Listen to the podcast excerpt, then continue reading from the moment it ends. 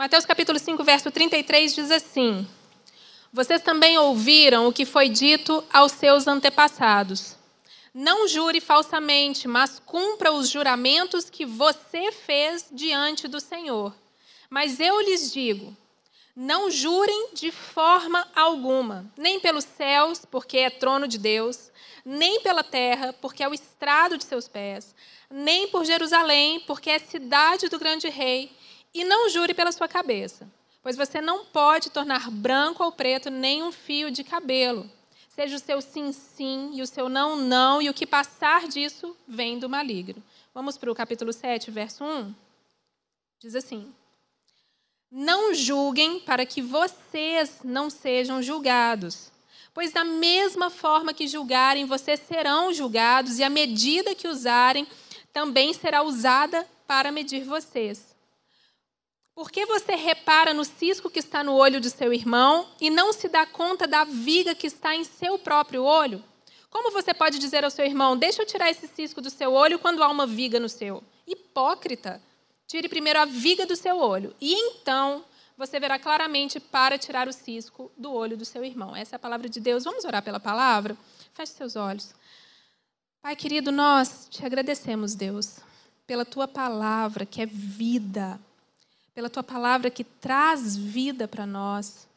Senhor, nós queremos aprender mais de ti. Então eu oro pela vida de cada irmão, de cada irmã que está aqui, que está em casa, para que a tua palavra, Pai, possa penetrar nos corações, Senhor, e transformar as nossas vidas para a tua honra e glória, para que sejamos mais parecidos contigo. Essa é a nossa oração em nome de Jesus. Amém. Queridos, esses textos fazem parte do que chamamos de Sermão da Montanha, né? do que é conhecido como Sermão da Montanha, que basicamente fala sobre o reino de Deus. E lá em João, no capítulo 3, nos diz que o propósito de nascermos de novo é nascermos no reino de Deus. Foi o que Jesus disse a Nicodemos quando respondeu à pergunta sobre como entrar no reino de Deus. O reino de Deus é um reino ou dito de outra maneira, é uma condição na qual Jesus reina, na qual Jesus domina. O poder real dele domina sobre você. Você recebe Jesus em sua vida e renuncia ao seu comando sobre a sua vida. Então, tornar-se cristão não é apenas tornar-se mais moral, em vez disso, é renunciar a esse domínio que você costumava ter sobre si mesmo e entregar esse domínio nas mãos do Senhor Jesus. Quando você entra no reino dele, o poder dele flui sobre você, passa a fluir sobre você. Tem um pastor que eu gosto muito que diz que é quando a gente perde o poder para Jesus que a gente começa a ter poder. Isso é fantástico. Porque não é um tipo de poder ditatorial que controla, mas é o poder em si é o caráter sobrenatural de Jesus em nós. É a nobreza dele, é a graça da sua juventude, é a força da sua maturidade, a sabedoria da sua velhice, tudo isso é embrulhado de uma só vez, descendo sobre nós e nos transformando e nos moldando. Isso é incrível, isso é maravilhoso. É o poder do reino de Deus. Isso faz sentido para você? É o que você sente no seu coração? Porque, porque a Bíblia nos diz que Cristo em nós é a esperança da glória. Isso é maravilhoso. Cristo em você é a esperança da glória. Se lembra de Isabel, mãe de João Batista? Quando Maria vai visitá-la, e assim que Maria chega, João Batista remexe no ventre de Isabel. É assim que a gente tem que se sentir. A presença do Senhor em nossas vidas tem que nos fazer, tem que fazer nosso coração se alegrar, tem que fazer nosso coração transbordar, porque Cristo em nós é a esperança da glória. E o Sermão da Montanha, ele traz essa ideia, esse contraste entre a justiça que transforma e entre um reino meramente moral, entre algo meramente moral. É uma justiça que transforma versus essa mentalidade só moral.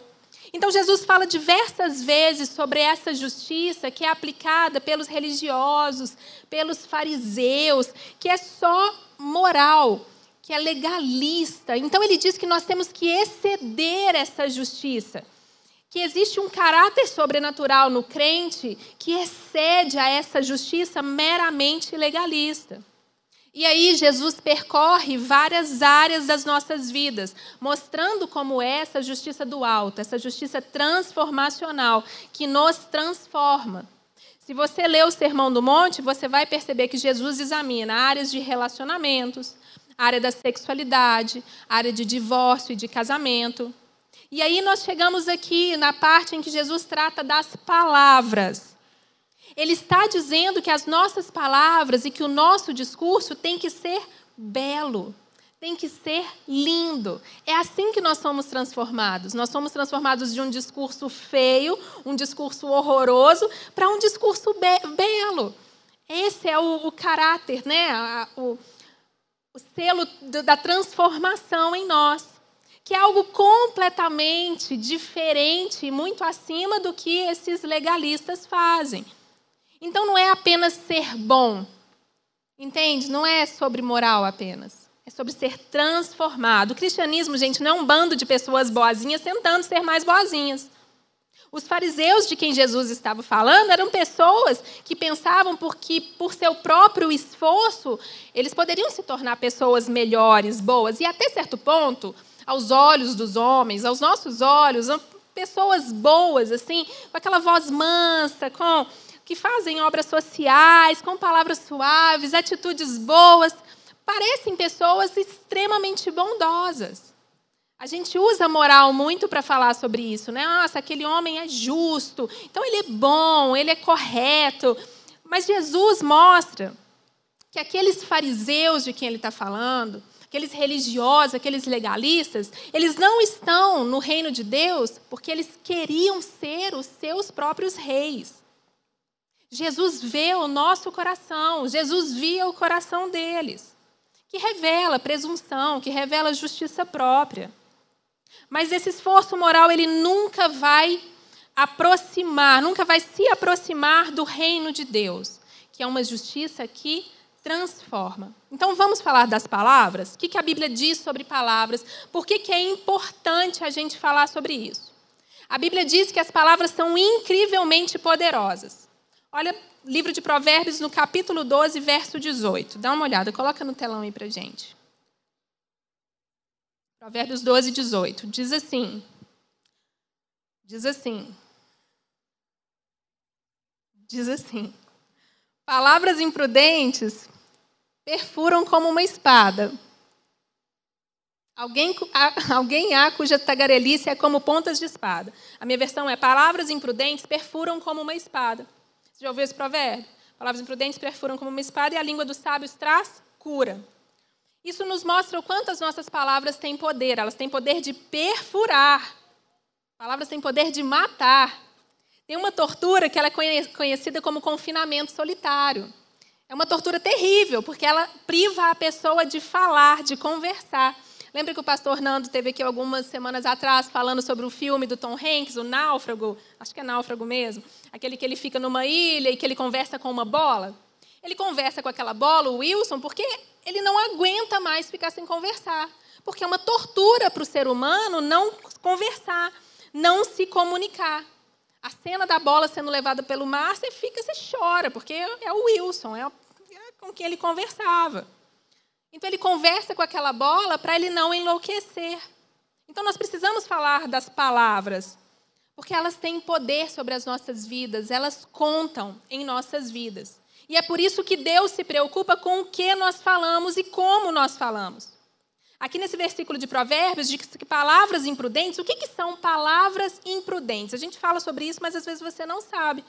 Fala, é, palavras imprudentes é falar duramente, é falar sem pensar, é falar, é fazer fofoca.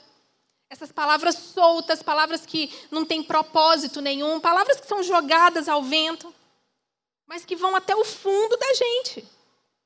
Palavras que são soltas por aí saem machucando. Então diz que as palavras imprudentes, elas perfuram como uma espada. Elas vão até o fundo.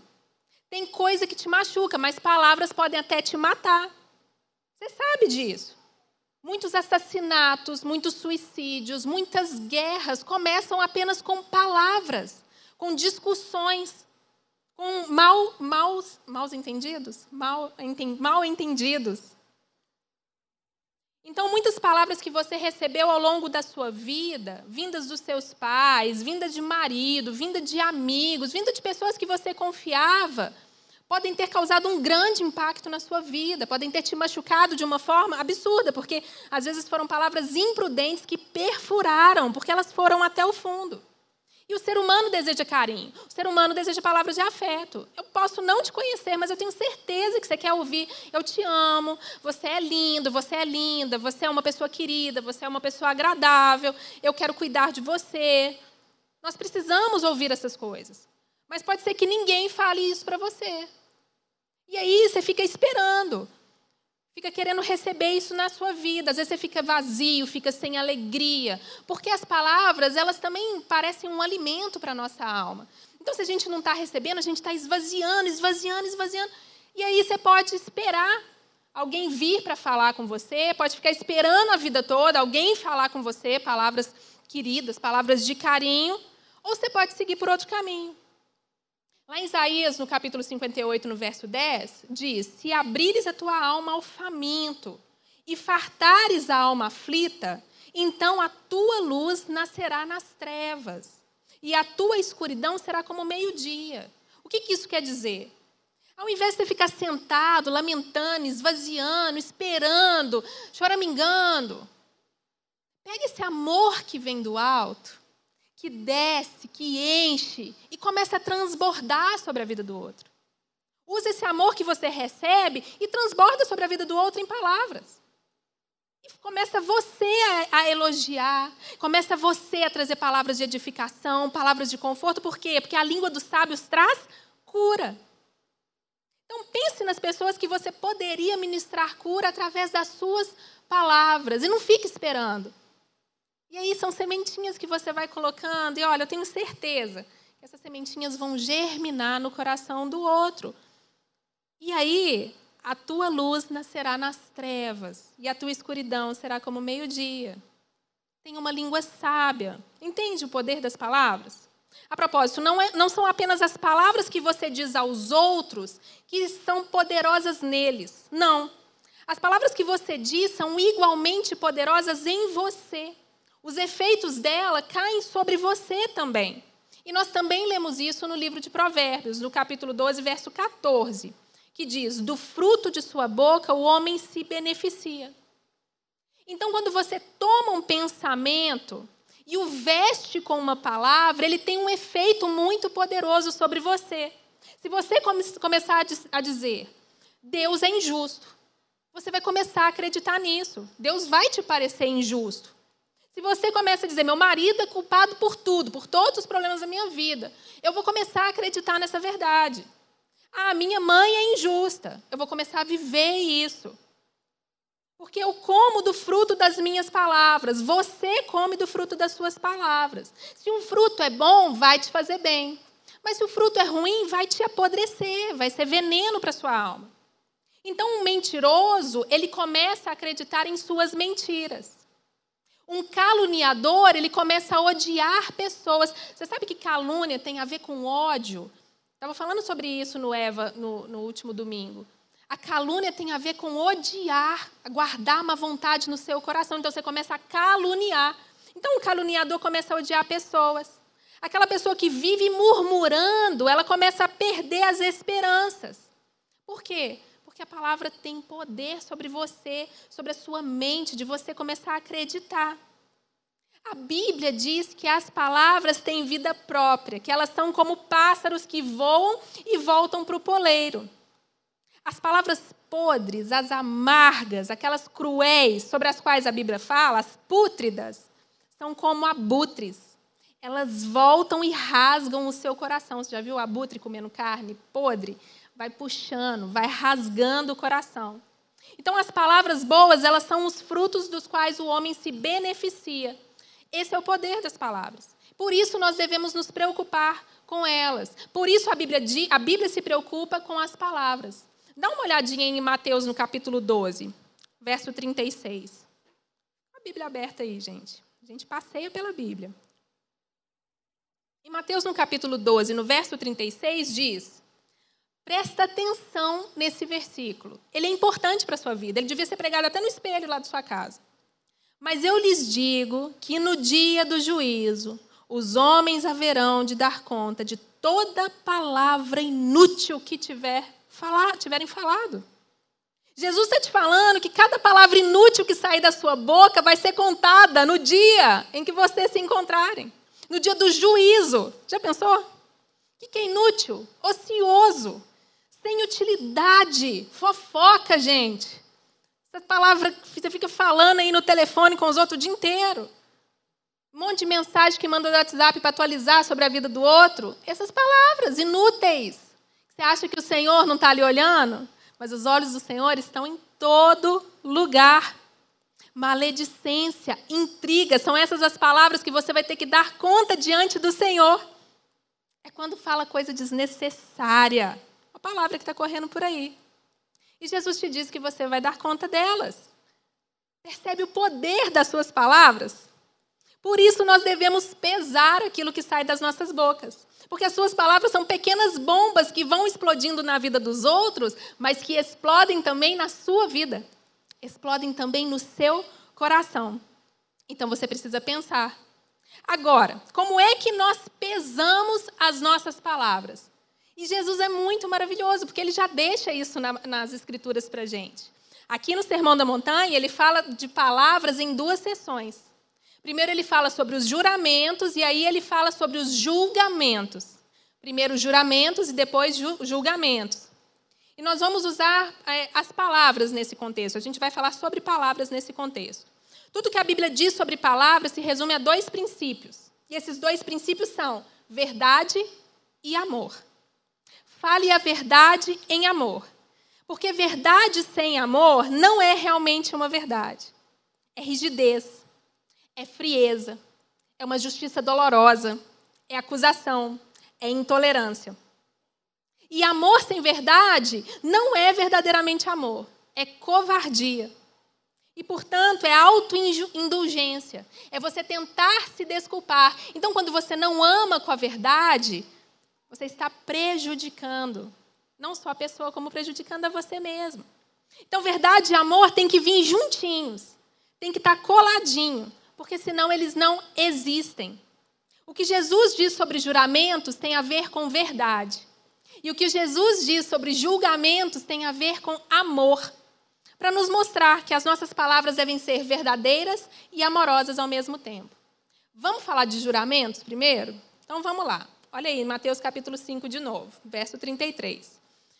Jesus diz algo muito, bastante interessante e muito simples. Pensa. Vocês também ouviram o que foi dito aos seus antepassados: não jure falsamente, mas cumpra os juramentos que você fez diante do Senhor. Mas eu lhes digo: não jurem de forma alguma, nem pelos céus, porque é trono de Deus, nem pela terra, porque é estrado dos seus pés, nem por Jerusalém, porque é cidade do grande rei, e não jure pela sua cabeça. Pois você não pode tornar branco ou preto nem um fio de cabelo. Seja o seu sim, sim, o seu não, não, e o que passar disso vem do maligno. E muitas pessoas pensam que esse texto está proibindo estritamente as pessoas de jurarem. O contexto é sobre juramentos cheios de hipocrisia. Por quê? Porque os fariseus escolhiam sobre o que podiam jurar ou não. Por exemplo, eles não podiam jurar pelo templo, mas eles podiam jurar pelo ouro do templo. Então, eram juramentos para o que convinha a eles. Era de acordo com o que eles queriam, sabe? O que pretendiam. Mas o que Jesus diz aqui para nós é que não há níveis de verdade para um cristão, não há níveis para uma verdade. Ele diz: não jura, não jure pelos céus. Por quê? Porque o céu é de Deus. Não jure pela terra. Por quê? Porque a terra é de Deus. Não jure por você. Por quê? Porque você é de Deus. Então o que ele está dizendo? Você não percebe que se você diz um não ou um sim, qualquer um dos dois é diante de Deus? Você está falando diante de Deus porque você não pode sair da presença dele. Você não pode sair da presença de Deus. Você está na presença de Deus o tempo todo. Então, tudo que nós falamos é tão obrigatório como se nós fizéssemos isso com a mão em cima de uma pilha de Bíblias. Quando eu estou dizendo sim, é sim. Se eu disser eu vou estar lá, eu vou, eu tenho que estar lá. Se eu disser, eu vou orar por você, eu tenho que orar por você. E eu vou te dar uma dica. Não fica falando com os outros que vai orar pela pessoa, não. Ora na hora. Fala assim, vou orar, vamos orar aqui agora. E ora. Porque você está se comprometendo com ela quando você fala assim, não, irmão, vou orar por você. E não ora, você esquece. Então faz na hora. Chega para um cantinho ali e vai orar. Quando você diz, pode confiar em mim, é porque você, você é confiável. Então é sim. O sim é um juramento que te responsabiliza diante de Deus. Porque você está na presença dele. Então, quando você disser para um filho que vai no cinema com o filho, vai no cinema com o filho. Se você disser para seu pai e sua mãe, você vai chegar cedo em casa, chega cedo em casa. Porque você é tão, tão obrigado à honestidade das suas palavras como se tivesse jurado. Então, não há níveis de honestidade para nós que somos cristãos porque estamos na presença de Deus. Enquanto quando sair da sua boca um sim, cumpra. Quando for um não, que cumpra também. Porque quantos de nós já determinamos que não cairíamos mais em um pecado? Quantos de nós já viemos na frente, nos comprometendo que não repetiríamos mais aquilo que desagrada a Deus? Mas que alguns dias depois não passou de autoindulgência, auto-perdão, uma necessidade de vir, de demonstrar, de se comprometer publicamente porque você se sente culpado.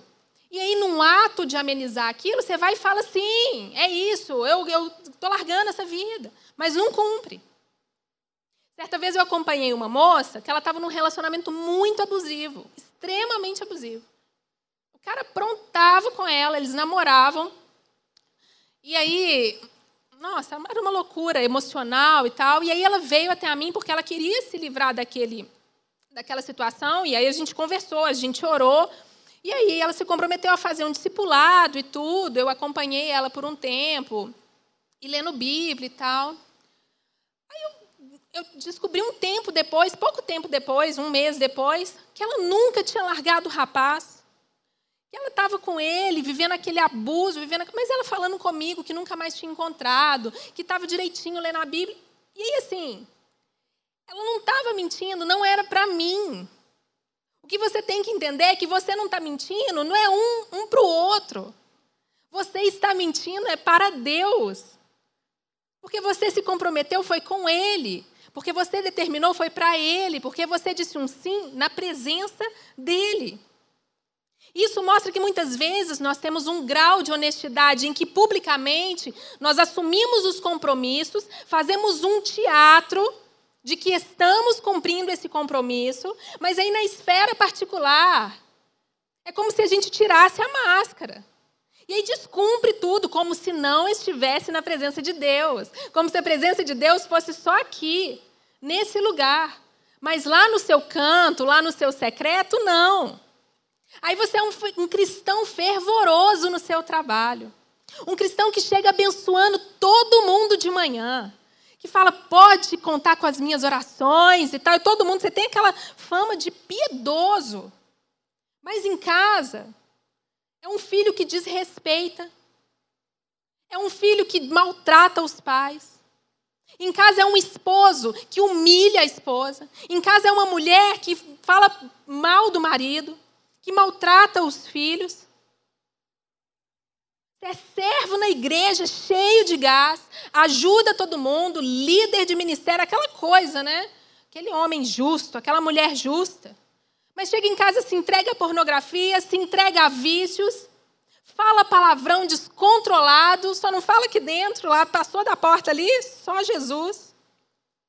É como se realmente fosse vestida uma máscara de honestidade em que precisamos passar esse, essa imagem para a sociedade, mas que não precisamos ser honestos com Deus.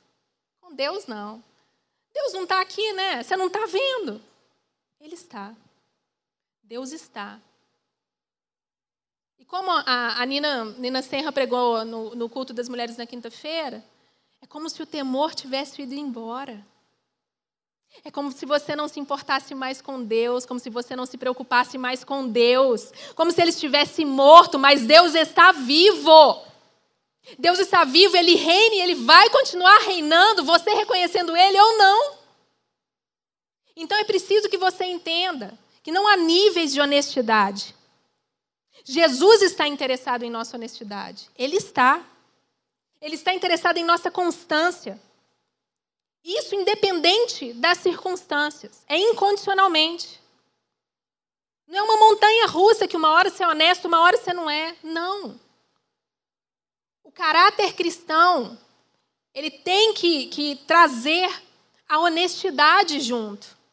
É uma justiça transformacional e a gente não pode esquecer. E se você não está sendo transformado, se você não está sendo transformado pelo poder do Evangelho, por, por, pelo poder do Espírito Santo na sua vida, comece a se perguntar: será mesmo que o Espírito Santo habita em mim? Será mesmo que eu conheço esse Jesus que o Evangelho está falando? Então, nós cristãos afirmamos ter a verdade e seguir aquele que é verdade, e esse é o lema das nossas conversas. Mas aí, nós gostamos de florear as histórias. Nós gostamos de botar uma carninha nas histórias. Diz que crente não aumenta. Como é que é? Crente aumenta, mas não inventa. A questão é que nós aumentamos essas histórias de forma reprovável, com mentiras, com enganos, para que pareça que nós é que somos as pessoas legais, nós somos as pessoas interessantes, em detrimento do outro. A gente que quer ter a notícia quentinha, cheia de detalhes, mas muitas vezes esses detalhes são mentirosos. Porque a gente quer dar emoção para as notícias. Conversas inúteis, que daremos conta delas diante do Senhor.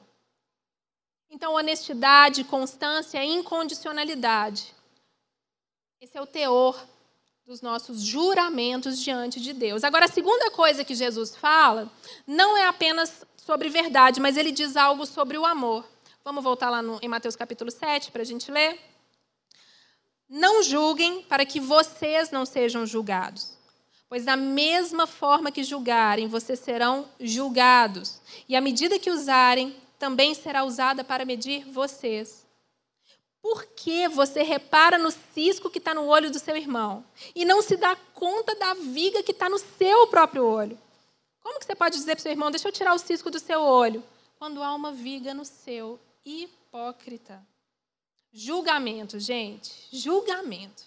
É tão fácil a gente perceber o perigo que é um julgamento na vida do outro. Parece que quando algumas pessoas atingem um nível de maturidade espiritual, atingem um, um, certo patamar, um pezinho, vira líder de alguma coisa, cria um, sabe? Subir um degrau ali. Começam a enxergar o outro como inferior e a se sentir superior, olhando de cima, julgando que a posição em que se encontra traz mais superioridade com relação ao próximo. Que o tempo de convertido, às vezes, deixa ele num nível espiritual muito superior num nível espiritual bem elevado, quase perto de Deus. Mas aqui o texto está dizendo que a viga no olho é como um cego guiando o outro. É assustador e é patético. Porque Jesus está condenando esse algo que a gente adora, que é julgar. O que ele está nos dizendo aqui é que a verdade sem amor não é realmente verdade. E o que Jesus está falando é muito sério. Porque quando nós entendemos o sentido da palavra julgar no grego, é quando a gente estuda e aplica ao contexto, o que Jesus quer nos dizer é: não seja um julgador, não adote um espírito crítico, uma atitude condenatória. Não seja como os fariseus. Não tenha esse senso de justiça própria gritando dentro de você, essa superioridade que traz desprezo pelas pessoas. E que o resultado é que você começa a avaliar, a criticar, e não é uma crítica construtiva. Porque o que na verdade você quer quando você faz esse tipo de julgamento é descartar uma pessoa. Julgar não é avaliar uma posição. Julgar é dizer, eu não quero essa pessoa na minha vida. Ela não merece andar comigo. Ela é inferior a mim, eu sou muito superior. E isso é algo, queridos, que somente Deus pode saber. do seu coração, do meu coração, só Deus pode dizer quem é superior, quem é inferior. Mas para nós está todo mundo no mesmo nível. Somos pecadores e carecemos desesperadamente da glória, da misericórdia do Senhor sobre nós. Então, esse é um aspecto das nossas personalidades que é muito difícil de resolver. Porque Deus nos chama para discernir as coisas. Essa é a nossa responsabilidade. Mas esse discernimento, ele rapidamente ele é transformado numa justificativa para criticar. E é impressionante o quanto as pessoas se sentem à vontade com textos que falam sobre detectar falsos profetas pelos frutos. O povo adora isso. Pastor, eu não estou sendo julgadora, eu tô, estou sendo uma fiscalizadora de frutos. Mas quando a gente ouve o discurso da pessoa, a boca condena. Gente, porque a boca fala do que o coração está cheio. Então a pessoa se condena no próprio discurso. O que está em jogo aqui é a postura do crente. É esse espírito crítico, esse algo que tem crescido dentro da igreja, dentro da casa de Deus, dentro da comunidade, dentro do diálogo entre irmãos. É algo que se chama fofoca. É uma coisa horrorosa. A principal maneira pela qual você julga alguém é através da fofoca, e eu vou te mostrar por quê. Porque a ideia de julgar é que você não se preocupa com o princípio, nem com a crença, mas você se preocupa com a anulação. Como você se sente superior a alguém, você não está preocupado com o mal neles. Você não está preocupado com o pecado neles. Você não está preocupado com o erro. E você também não está preocupado em ajudá-los. Sabe por quê? Porque você não fala com eles. Porque você fala nas costas. Porque você não fala com o intuito de ajudá-los. Você fala com o intuito de criticá-los. Então, o seu motivo é sempre se sentir superior. Nem sempre o fofoqueiro fala uma mentira mal intencionada, pode ser até algo verdadeiro. Mas o teor daquilo que ele está falando, a intenção daquilo que ele está falando, a motivação do coração dele é colocar aquela pessoa no chão, um nível abaixo dele, sem nenhuma preocupação com discernimento, sem nenhum motivo construtivo, porque você não fala com a pessoa que é alvo da fofoca. A sua intenção é mostrar as falhas do outro, é apontar a falha do outro. Porque ao invés de conversar com ela e ajudá-la, dizer, cara, você está errando. Menina, você está errando. Ao invés disso, você fala com outras pessoas. Pendurado num telefone o dia inteiro. Dando notícia de quem passa na rua. Dando notícia de fulano que encontrou com ciclano. De post no Instagram. Mandando o WhatsApp o dia inteiro. Fofoca faz com o dedo também, viu? Hoje está bem moderno. Qual seria a sua motivação? Para conversar com outra pessoa ou para ouvir de outra pessoa coisas negativas sobre um irmão, sobre uma irmã? Qual é a sua motivação? O que está no seu coração? Como é que você é capaz de chamar alguém de amigo, alguém de amiga, alguém de irmão, cumprimentar com a paz do Senhor Jesus Cristo. Virar suas costas, se reunir em outro grupinho ali e contar um segredo do seu irmão. E contar uma aflição do seu irmão. Qual é a motivação do seu coração se não colocá-lo num degrau inferior ao seu? Precisamos olhar para nós e perceber que há uma trave nos nossos olhos. E que essas atitudes podem estar acontecendo nas nossas vidas. Fofoca é algo muito sério e é pecado. Qual a sua motivação de falar mal de alguém? Ou ainda, se não for mal, falar de coisas particulares de alguém. Falar de segredos de alguém. Não acha que seu melhor amigo não tem um melhor amigo, não. Tem. E o dele também tem. Então você vai estar passando uma conversa para frente. Com uma fofoca você não edifica, você não ajuda, você não constrói, muito pelo contrário, você destrói. Por que que ao invés de fofocar, você não chama a pessoa para conversar? Gente, qual que é a dificuldade de conversar com uma pessoa? Eu acho que essa geração perdeu a, a beleza do diálogo. E quando eu falo essa geração, não estou falando só de jovenzinhos, não. Eu estou falando de todas essas pessoas que estão, todos nós que estamos viciados em, em redes sociais. Não há mais paciência para diálogo. Não há mais vontade de conversar. Quando eu era pequena e brigava na escola, meus pais me incentivavam, falavam: não, no outro dia você vai lá e você vai conversar e você vai fazer as pazes. Então eu tinha que falar com meu coleguinha qual era o problema. Ou então eu ia sofrer bullying eternos na minha vida. Hoje o bullying ele é tão forte porque as pessoas não sabem resolver questões, não sabem mais conversar. Então, se alguém fez algo com você que te feriu, ao invés de sair espalhando para todo mundo, vamos ver o que você tem que fazer? Está lá em Mateus capítulo 18. Porque a Bíblia, gente, ela tem tudo que a gente precisa. Então, em Mateus capítulo 18, no verso 15, diz assim: se o seu irmão pecar contra você, vá e a sós com ele, a sós com ele, não é no grupo de WhatsApp, é a sós com ele. Mostre-lhe o erro. Se ele ouvir você, você ganhou um irmão, mas se ele não ouvir, leve com você outros dois de modo que qualquer acusação seja confirmado pelo depoimento de duas ou três pessoas. Então, se ele não te ouviu, continuou obrigado, continuou fazendo o que ele estava fazendo, chama mais duas pessoas de confiança. Não é chamar os dois fofoqueiros oficiais do, do, do lugar onde você vive. Chama duas pessoas idôneas, de confiança. E vai lá e fala: Olha, eu estou tentando resolver aqui com meu irmão, eu estou tentando me desculpar ou resolver, ou etc. Eu queria que você estivesse aqui como testemunha. Legal? Legal. Se ele recusar a ouvi-los, no verso 17, conte à igreja. E se ele recusar a ouvir também a igreja, trate-o como pagão publicano. Aqui, conte à igreja. Não é sair contando pela igreja. Não é. Você não está autorizada a isso.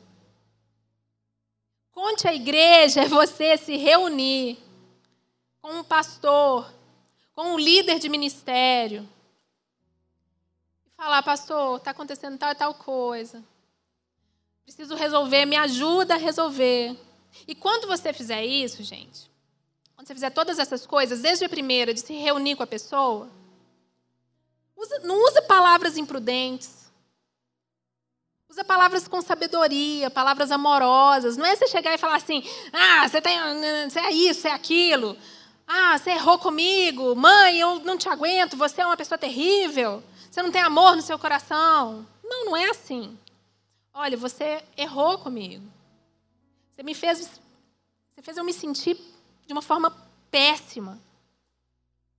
Eu gostaria de resolver isso com você para tirar isso do meu coração, porque eu não quero ter amargura com relação a você. Eu não quero criar essa raiz na minha vida. Então vamos conversar. Mãe, o jeito que você me trata tá muito difícil para mim.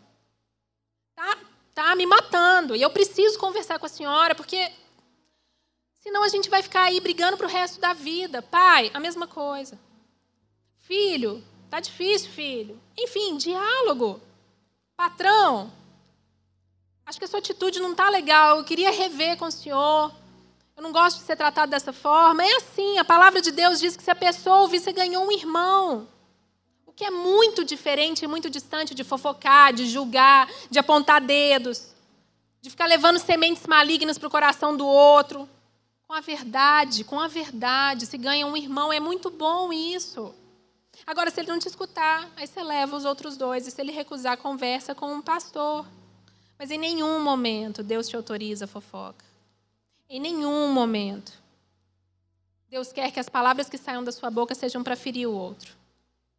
A palavra de Deus diz que quando convertemos, Deus nos dá um coração novo. Um coração novo. E se você quer ser uma pessoa da verdade, você precisa primeiro admitir a verdade sobre si mesmo. Isso significa que a humildade, ela nasce da justiça do reino do Espírito de Deus. é um pré-requisito absoluto para ter palavras bonitas. É você reconhecer a verdade sobre si mesmo. Qual é a verdade sobre si mesmo? Qual é a verdade sobre você mesmo? A verdade sobre nós, sobre mim, sobre você, é que nós somos pecadores. É que nós erramos da mesma forma que o outro erra.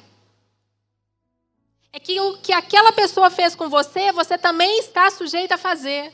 Pode ser diferente? Pode. Mas você também está sujeito a errar. Então a humildade vem quando você se enxerga. Se enxerga, gente. A gente é falho demais. Demais. Nós precisamos de Deus todos os dias. Então, quando a gente admite isso, a nossa atitude sobre o outro, sobre a vida, sobre o mundo, tem que mudar. Não dá para você continuar sendo egoísta, sendo presunçoso, sendo cheio de soberba e vazio. Você tem que se enxergar. Pensar mesmo, o que, que, que eu estou valendo? Será que eu sou essa bola toda? Será que eu sou isso tudo que eu penso de mim? Será? Será que você não erra, não? Será que no seu coração não passam uns pensamentos aí todos os dias? Errados? Agora, quando você erra, você tem uma história, né? Quando você erra, você é desculpável. Quando você erra, você quer a misericórdia. Quando você erra, você quer o perdão. Mas quando o outro erra, ah, precisamos entender que somos pecadores e que Jesus nos amou conhecendo os nossos corações, conhecendo as nossas falhas. E quando a gente entende isso, quando a gente entende que Ele nos amou apesar de nós, apesar desse coração pecaminoso, apesar desse coração ruim, esse coração que só quer mal, Apesar disso, Ele nos amou, Ele nos lavou, Ele nos amou. Como é que você olha para o outro e fala que você vai rejeitá-lo? Se você não merecia, Ele é tão, ele é tão pecador e tão necessitado da glória de Deus quanto você. A nossa justiça e a nossa misericórdia, elas não são como a de Deus. Então, quando você estiver pronto para ouvir fofocas, quando você estiver pronto para fazer fofocas, quando você estiver pronto para atropelar alguém com as suas palavras, quando você estiver pronto para passar igual um trator em cima de alguém, você tem que pensar: como é que eu posso falar dessa pessoa? Como é que eu posso descartar essa pessoa? Como é que eu posso contar as, os segredos dessa pessoa? Sendo que Deus poderia ter feito isso comigo. Sendo que eu mereço mesmo é a ira de Deus sobre mim.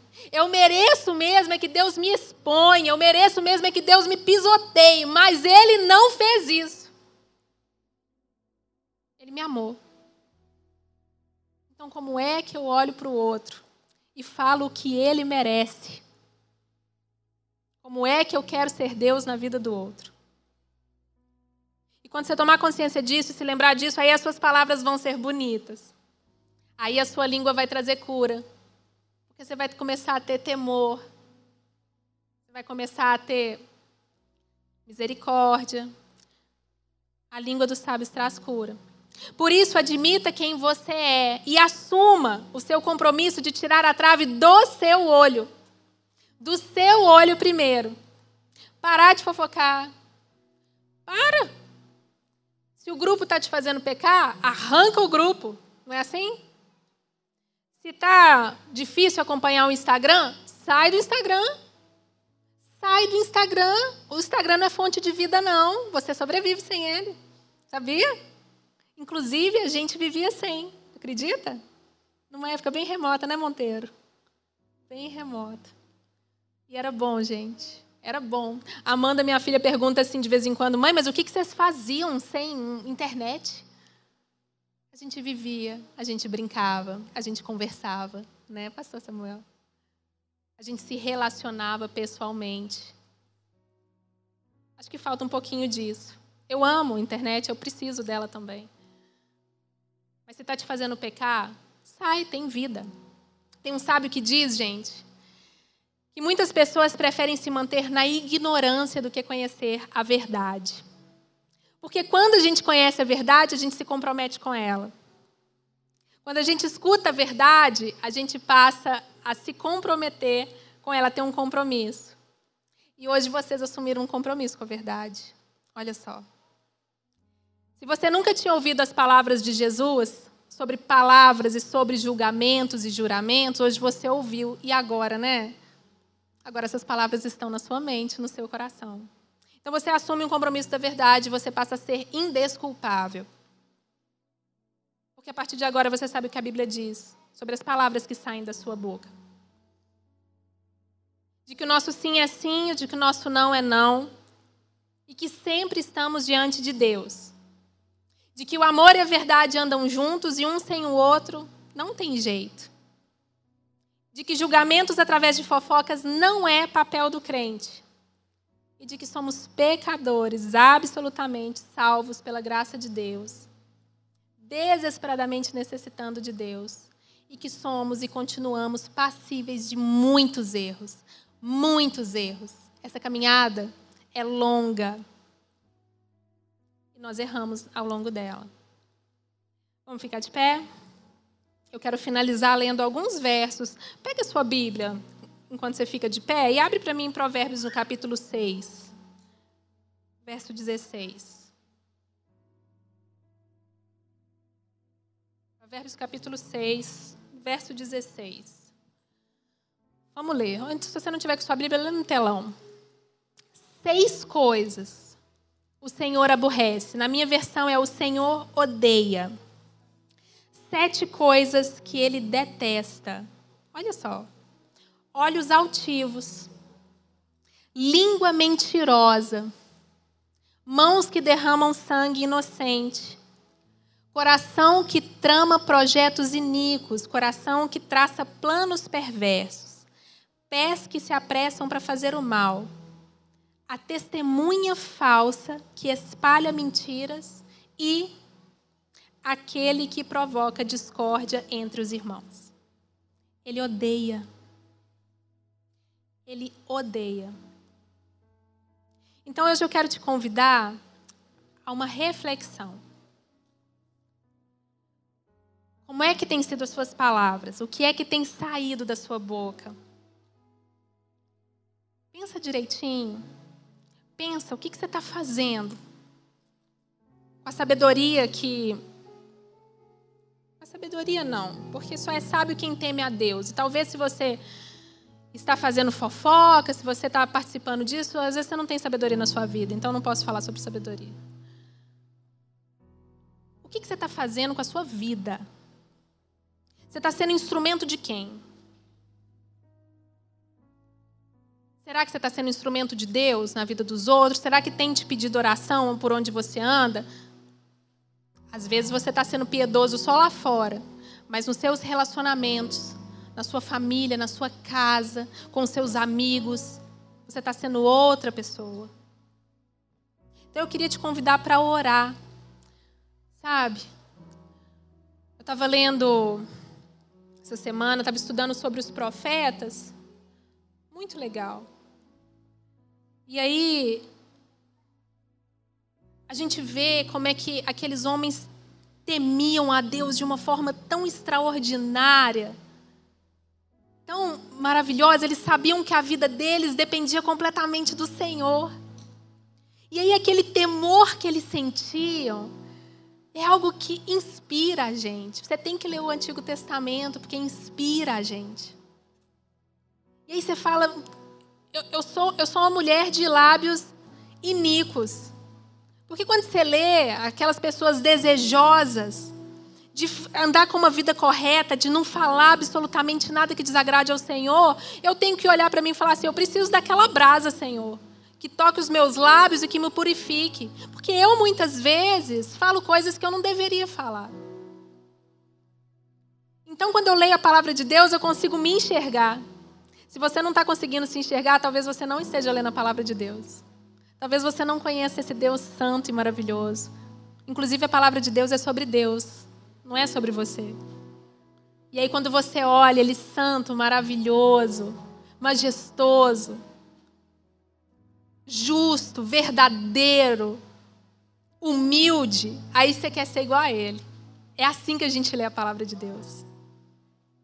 Sendo moldados de acordo com o Senhor.